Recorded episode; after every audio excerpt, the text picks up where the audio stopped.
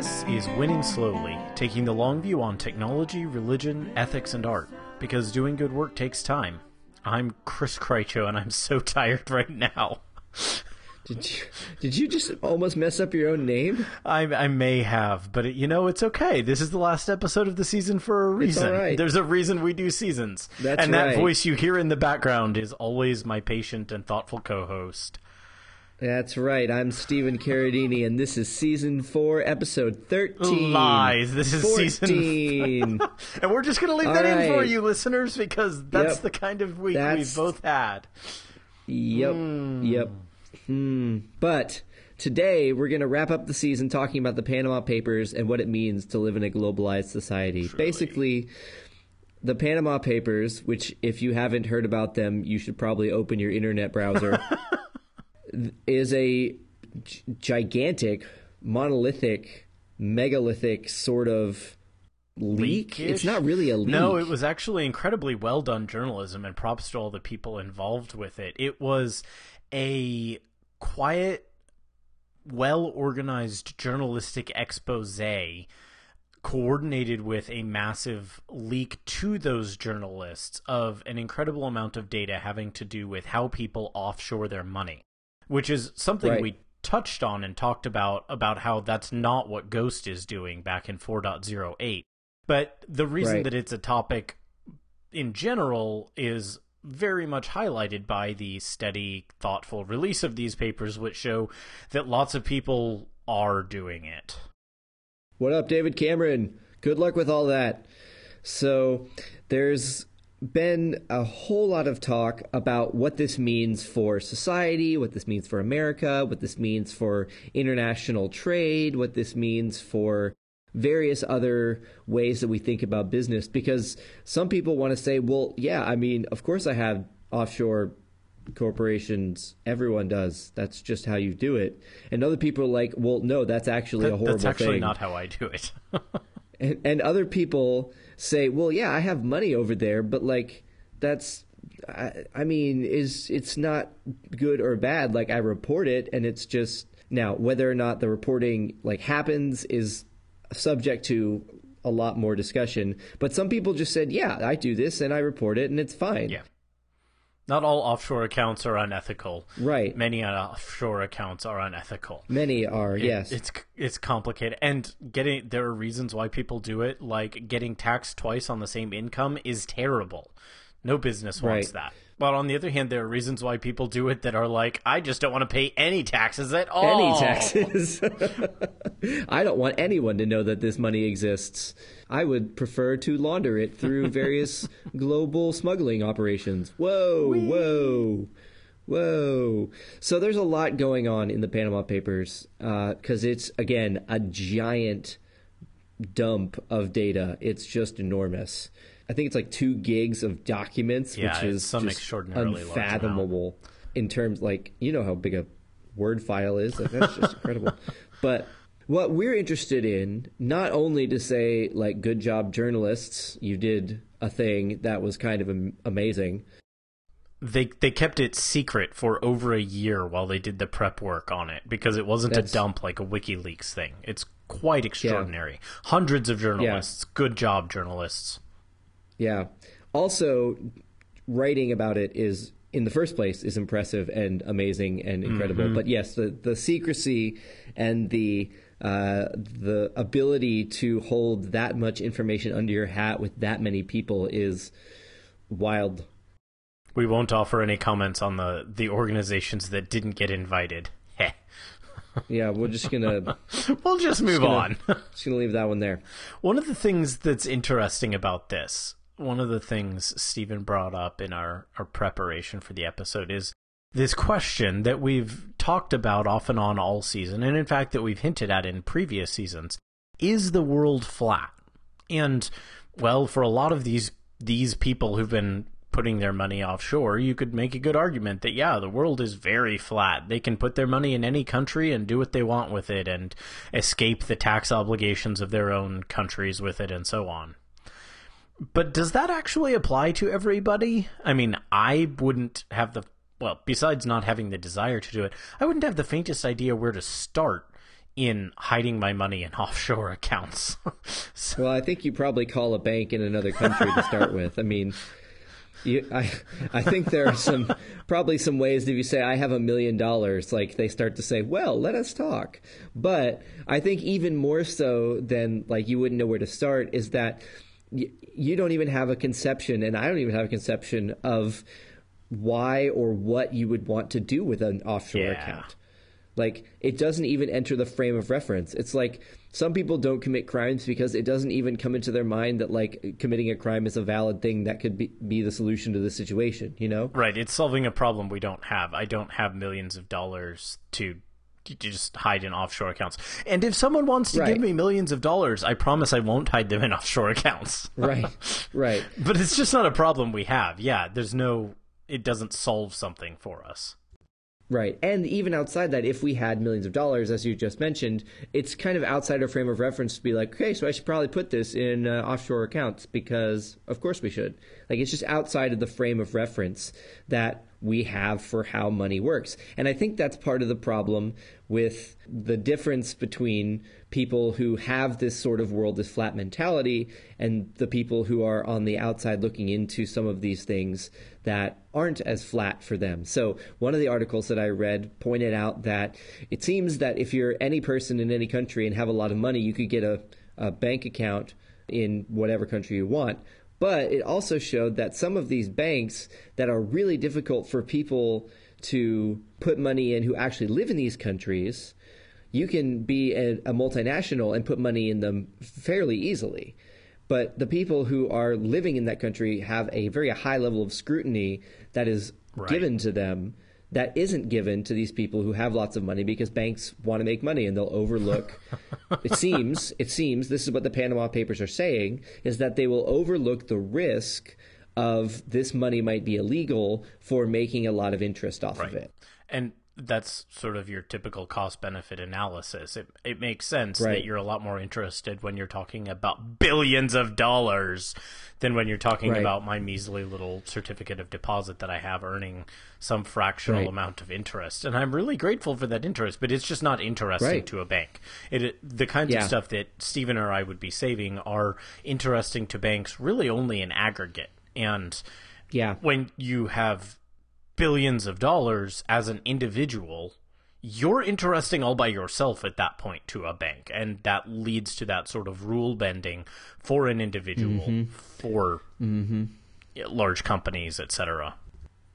Would you say that's a structure agency problem? I would Chris? say that it might indeed be, and it's an interesting variation on the structure and agency issues in that having a billion dollars as an individual allows you to do things that you can't do even as a group of people who might be able to put together a billion dollars if you all tried because of all the things that go with that. This is a theme that is coming Right. for you listeners slowly and in spurts in the distant future.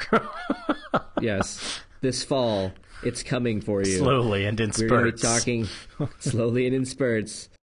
But in addition to thinking about the the difficulties of on the ground versus not on the ground, there are, as we've talked about throughout the whole season, there are inequities everywhere. So saying the world is flat and hoping the world is flat are two very different things. Projecting that the world Yeah. may someday be flat is a third thing altogether. And we at Winning Slowly over the course of this whole season have pointed out that in many ways the world is not flat. But in some ways, the world is better off not being flat, as we talked about last Right. episode. Absolutely. Things are things are not all the same in all places. And yes, you can interact with people all over the world in shockingly delightful and shockingly horrible new ways. But there, Indeed. there's still regionalism, and as we talked about in our ridiculously titled episode 4.07, something about a super metropolis that a Kicks, kickstarting a hy- hype. hyper Yeah. Local super megas. Wow, it like we really can't remember the name right now, guys. it is kickstarting a hyper local super there we go. Actually, there we go. Yes. But that kind of locality and regionalism, which, as we've also noted all season, doesn't have to be coupled with parochialism, doesn't have to be coupled Mm-hmm. with nativism.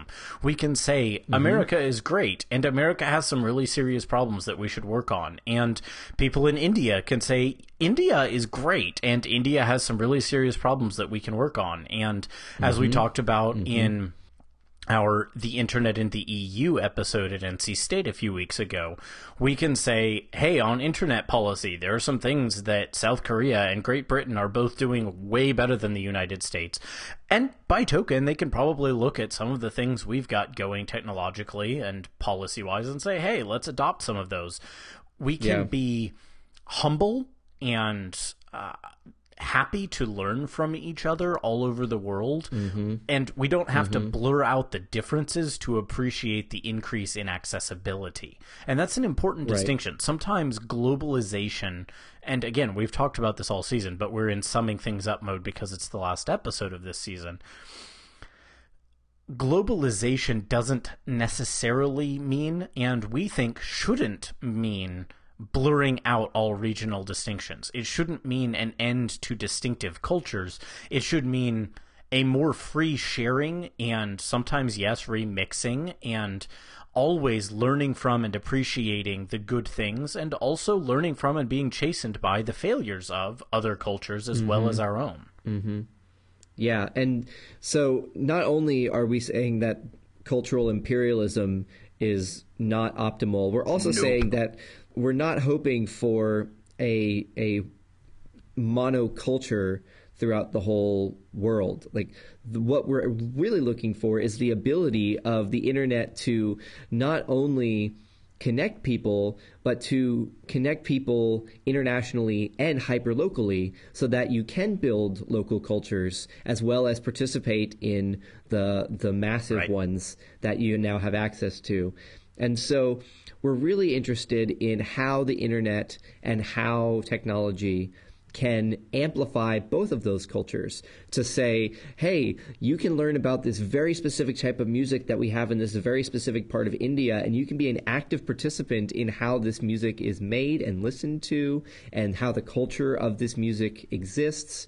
And that's an amazing thing that you couldn't do unless you got on a plane and then got on a uh, a bike and went there in you know 50 70 100 years ago which people generally sometimes did. And so it's not that this hasn't ever happened before but that it's so much easier and that what we hope for is that continues. And instead of as chris said blurring out the lines or creating a monoculture or um, becoming americanized that there's an amplification of local cultures as well as supranational ones Did you practice that one again? no not this time but Yeah. i do have to get the ooh in there Supranational. supranational Yeah, and I think one of the things that we have to do with that is recognize a- common theme in Winning Slowly episodes going back very nearly to the very beginning, which is that the internet empowers certain things and enables certain things that didn't exist before, just as the advent of air travel empowered and enabled certain kinds of things that weren't possible before, just as the invention of buggies. The light bulb. Yeah, or the light bulb, or horses. Wait, hang on. We didn't invent the horses. wheel pizza Uh, but yes, in general, technology sometimes enables and empower things, empowers people to accomplish things in ways that we couldn't before. But people remain people, Right. And right all the good that goes with that, but also all the bad that goes with that, which means that we also have to bear in mind the ways that the internet does allow for that kind of imperialism to go even more than it did. Or, by the same token, for people to use it as a way of propping up local interests in an unhealthy way, of reinforcing parochial views and parochial attitudes, of reinforcing an unhealthy kind of nationalism or patriotism. Yeah. And to recognize that with the good there comes the bad and we want to be chastened by that, especially as we look at our own culture and say, hmm, what are the ways that these kinds of economic trends, including the globalization of economies and including, as we'll mm-hmm. undoubtedly hit on in this structure agency discussion in the future, what do we think about robots and the roboticization of economies? How does our how do our choices about those things and remembering that we do in fact have choices about those things as we said in an episode Yeah. last season or the season before you have agency and you should use it those Right. things need to matter maybe a lot of the angry populist sentiment that's out there in the united states might look a little different if we had not globalized purely with an eye to these highest paid and most capable of sequestering their money offshore and everything else individuals and had mm-hmm. thought about the economic changes we were making and the impact it would have on the less powerful, the less wealthy in our society. Mm-hmm. That might have blunted a mm-hmm. lot of this before it happened. And if we're going to do Yeah. well going forward, we need to think about those things going forward. Yeah, and that isn't to say that like we just ad- adhered to socialism right there, but we there is there is a way that we need to think about. Okay, what does income inequality actually mean, and how does it affect not just some rhetorical sort of Right. otherness, but what does it actually do to people? It makes them really angry in one sense. We've learned this over the past year of the political parties And maybe jostling and doing of their thing. human history also, but especially for us this Oh, year. especially in the last year. Like it, it makes people mad. Yeah. This is this is an easy answer that people are still asking a question about. So there's some level where we still need to address some of these things, um, and we and many other cultures are dealing with this as well. South Korea has a growing problem of income inequality. Um, Africa, as a continent, has a problem with income inequality, and that some people are extremely rich and many are just totally, totally on the other end of the spectrum. You see the same thing in China. This isn't just an American problem. And the solutions, as evidenced by the numbers of different economies facing that, are not obvious. And Right. to what extent inequality or economic inequity is specifically the issue versus mobility and uh, things like ratios of inequity and how those things shift over time among a single population. And that's why it gets very complicated. But if we're not even asking the question, if we're not even saying, is this a, a question of justice? Is this a result of unjust systems or structures? Yeah. Or is this something that is fine, but that needs to be guarded lest it go bad? Uh, Because there's a lot of places where we might be able to say, look, this isn't particularly in and of itself a problem that person A makes more money than person B.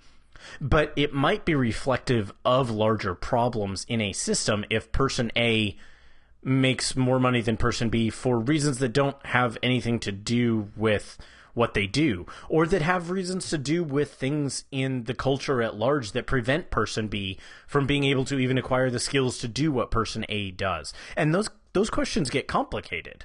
Or Or, as we're talking about with the Panama Papers, P- person A has a bunch of money and doesn't pay their fair share on it. Right. Whatever that number may be. right, Or person A takes their money and uses it to actively do things to harm person B, Yep. um, indirectly or directly. These are all issues that happen right now in America and in other countries across the world. And so that's one reason that we should not be working for a flat world, but we should be working for intercultural understanding. We should be looking at other cultures and saying, okay, you've got that culture over there, and it's different than ours, but we're dealing with similar issues.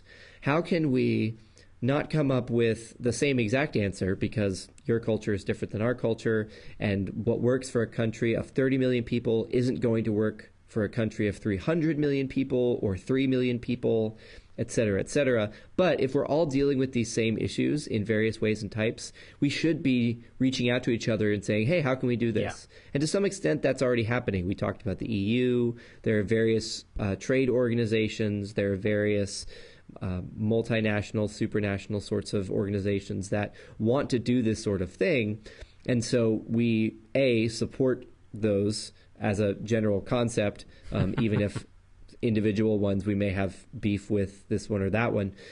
But we also want countries to just relate to each other more instead of saying, you know, you need to be like us, you need to do this thing. We really want to look for cultural collaboration and ways to celebrate other cultures. Yeah. And celebrate what they're doing there and be able to bring some of that back to your country, even though the economies of scale or the economies of various industries will change what those solutions in various countries mean. Right. And so to be able to celebrate the successes of other nations, even if they might go at it a different way than we need to in this particular nation because of our particular contexts.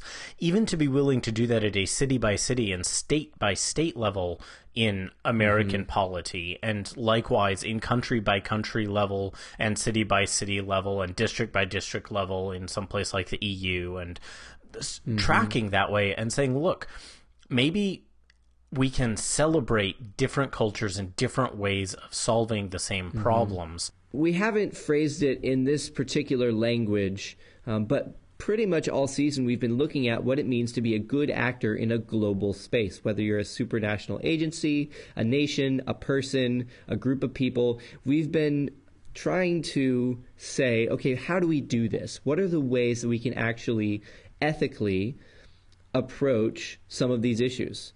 And so, my personal favorite of this season that we've developed is the idea of things being reasonable but not justifiable. Yeah. yeah, I think the idea that something can be understandable, something can make sense, something can be reasonable, and yet not justify the response that comes out of it is extremely important. It is extremely valuable. Carrying that into another angle, one of the things I'm sure our listeners have picked up on me harping on, and a word that I use often and have not only this season but previous seasons is the idea of charity. And I think Stephen highlighted this particularly in our episode about art and art culture around the world of being willing to grant a charitable reading to people who are outside your cultural context and therefore are making art in ways that might initially make you and might ultimately still make you quirk your eyebrow or just reject it, mm-hmm. but being willing to grant mm-hmm. them that initial charitable reading and say, I'm going to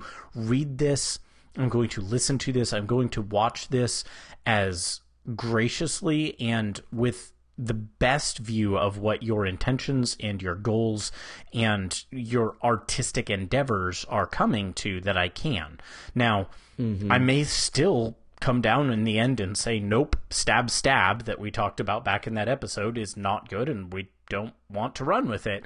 But to start from that position of charity, to have our mm-hmm. baseline both within our own culture mm-hmm. and within, especially going across to other cultures, letting our baseline be one of charity, of thinking well of others right. first and trying to give them the benefit of the doubt. And then ultimately still making those value judgments. We have to make those and we should make those. Mm-hmm. But the flip side of that then being that we evaluate ourselves critically. We don't assume mm-hmm. that our own positions are above critique. We don't assume that our own stances are uh, flawless. And we recognize that oftentimes when critiques come to us, they're hard to hear, but and and perhaps especially when they're coming to us from someone outside our culture, they can be hard to hear and mm-hmm. hard to accept. But doing yeah. so having an attitude that says, no, my own assumptions do need to be reinterrogated regularly. My own community of art makers I should look thoughtfully and give a, a, sterner eye to because we swim in these waters and we more mm-hmm. naturally just say, oh, this is good because it's mine. Mm-hmm yeah doing that back and forth gives us the ability then to do some of that mutual collaboration and celebration right. and learning from each other that we talked about earlier in the episode if we're not making those kinds of careful distinctions about our own work and not giving those charitable readings to others work we won't be able to do that but we we should and Stephen and I think we must yeah. and in addition to that we also have been developing this idea of humility towards pretty much everything that you're not actively involved in, which is an important yeah. an important distinction when it's easy to try to jump into something and say we have the solutions. It doesn't matter that we don't live here. And that's a really difficult thing that has been a vexing problem for at least the last 300 years, but much longer, I'm uh, guessing, um, of various cultures interacting in ways that one of them is the more powerful, quote unquote, powerful culture and is bringing cultural imperialism or um, just actively over overrunning the other's attempts to exist as a culture or fix some problem in their culture or whatever. Right. And so there's a humility that we have to take towards things that we just actively aren't a part of, but that we can now read about because of the internet. There's a lot of stuff that we can read and get really either offended or passionate or concerned yeah. about that w- there's really no good response because the people on the ground are already doing what they need to do to be taking care of it and it's just slow yeah yeah and that that willingness to let the people who are already working on it keep working on it and be humble is important mm-hmm. and i think as christians the humility to recognize that we we aren't actually in charge of history mm-hmm. and then also out of that the confidence to be th- not just thoughtful people but also prayerful people mm-hmm. who address things from the angle of believing that God can and does actually do mm-hmm. things that is both something that flows out of humility and something that encourages humility mm-hmm. and i think that's particularly an important chastening for people roughly Stephen's and my age, people in our late 20s who are Christians here in America, for whom social justice and addressing some of these problems is in a good way i think very much in mm-hmm. vogue right now mm-hmm. but we can we can be misled about how much we can accomplish and what it takes to accomplish right. things and the idea can be very tempting to think that we can just jump in and fix all these problems and no a lot of times what's needed is for us to thoughtfully and very prayerfully continue supporting the people who are already there already working mm-hmm. and that's hard mm-hmm. and it's it's humbling to recognize that, but it's really important. Yeah. And so that means that sometimes you just have to not do something. And that's your contribution that's to the situation is that you actively are not doing something. Which is different yep. than passively not doing something that you should or not knowing that this situation exists yep. or actively hurting a situation. Actively not doing something is a way of responding to a situation now, there's usually a way that people can tell you who are in the situation, this is what you should do. And sometimes that literally is just pray more. Sometimes that's give money to this organization. Sometimes it's, well, get on a plane and come live here. Or, you know, there's a whole bunch of different things depending on your various commitment level and the ways that you can and can't be involved. Sometimes right. you just have to do nothing. And that's a weird yep. thing to say, but that is an ethical stance if you don't have the ability to get more involved at a level to which you would be able to do more. And and even when you could do more. And even when you could do more sometimes, yeah.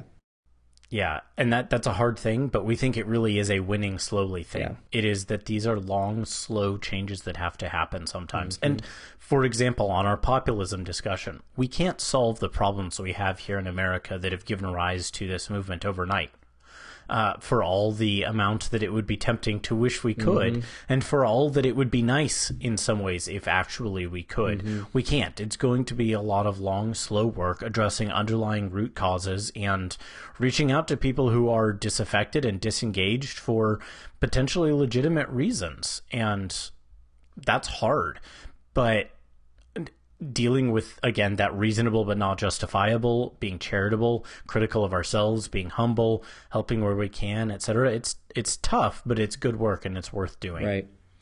So those are the issues that we've really been developing over this this season of globalization. And so we're really thrilled with the way that this season kind of turned out. Yeah, it went better even than we could have hoped. Yeah, and we found out that Star Wars is a great movie twice. Truly, which was twice as much as we even hoped indeed, to. Indeed, indeed. The music at the beginning was River's Sigh by Hazelwood. We used it with their permission. Please do not use it without their permission. Thanks again to Andrew Fallows and Jeremy W. Sherman for sponsoring the show, not just this month, but many months running now. We really appreciate it. If you'd like to sponsor the show, you can't until September. Well, I mean, you can, but there won't be anything coming out. well, I take that back. We will. We, Well, uh, that's true. We, we will have an episode, maybe more than one, but we're probably going to do one particularly unusual for us long form episode over the summer. We mentioned earlier this season that we were hoping to read and then discuss at some length the book The Three Body Problem, which is a novel, a science fiction novel out of China, which has been translated into English and is seeing some success. And that's just interesting It fits in with themes. But, well, Stephen and I are both kind of swamped between work and graduate studies and all of these things. We literally haven't had time to read the book. Yep. And so we're hoping to do so over the summer and get it to you probably in June or July or so. Mm-hmm. And that'll probably be a special hour long ish mm-hmm. episode that mm-hmm. you can digest in a longer form. We may also do something similar here or there if we find another item like that. And we do still hope eventually to get those medium pieces out. They are all in work. It's true. It's just been a bit busier than we It's expected. uh, it's slow. We're used to slow, so That's kind of how we roll. That's true. We're still giving 10% of any support you give us to the Internet Archive. Every little bit helps when you're the backup for the entire Internet. which, as Stephen said last week, we really need to find. Well, we need to have at least two backups. I mean, come on. If you like the show, we would love it if you rated and reviewed us in iTunes. That does actually seem to help people find the show from everything we can read and research on these glorious interwebs.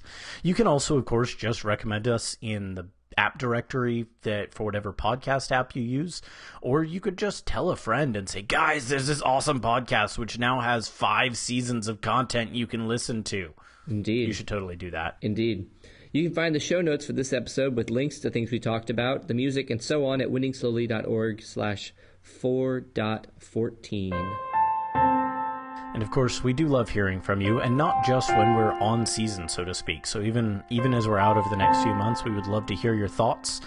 Do tweet at us at Winning Slowly on Twitter, or you can get in touch with us via a message or a post on our Facebook page, or you can always just shoot us an email at hello at winningslowly.org. As always, thanks so much for listening. And we'll see you in August. Have a great summer.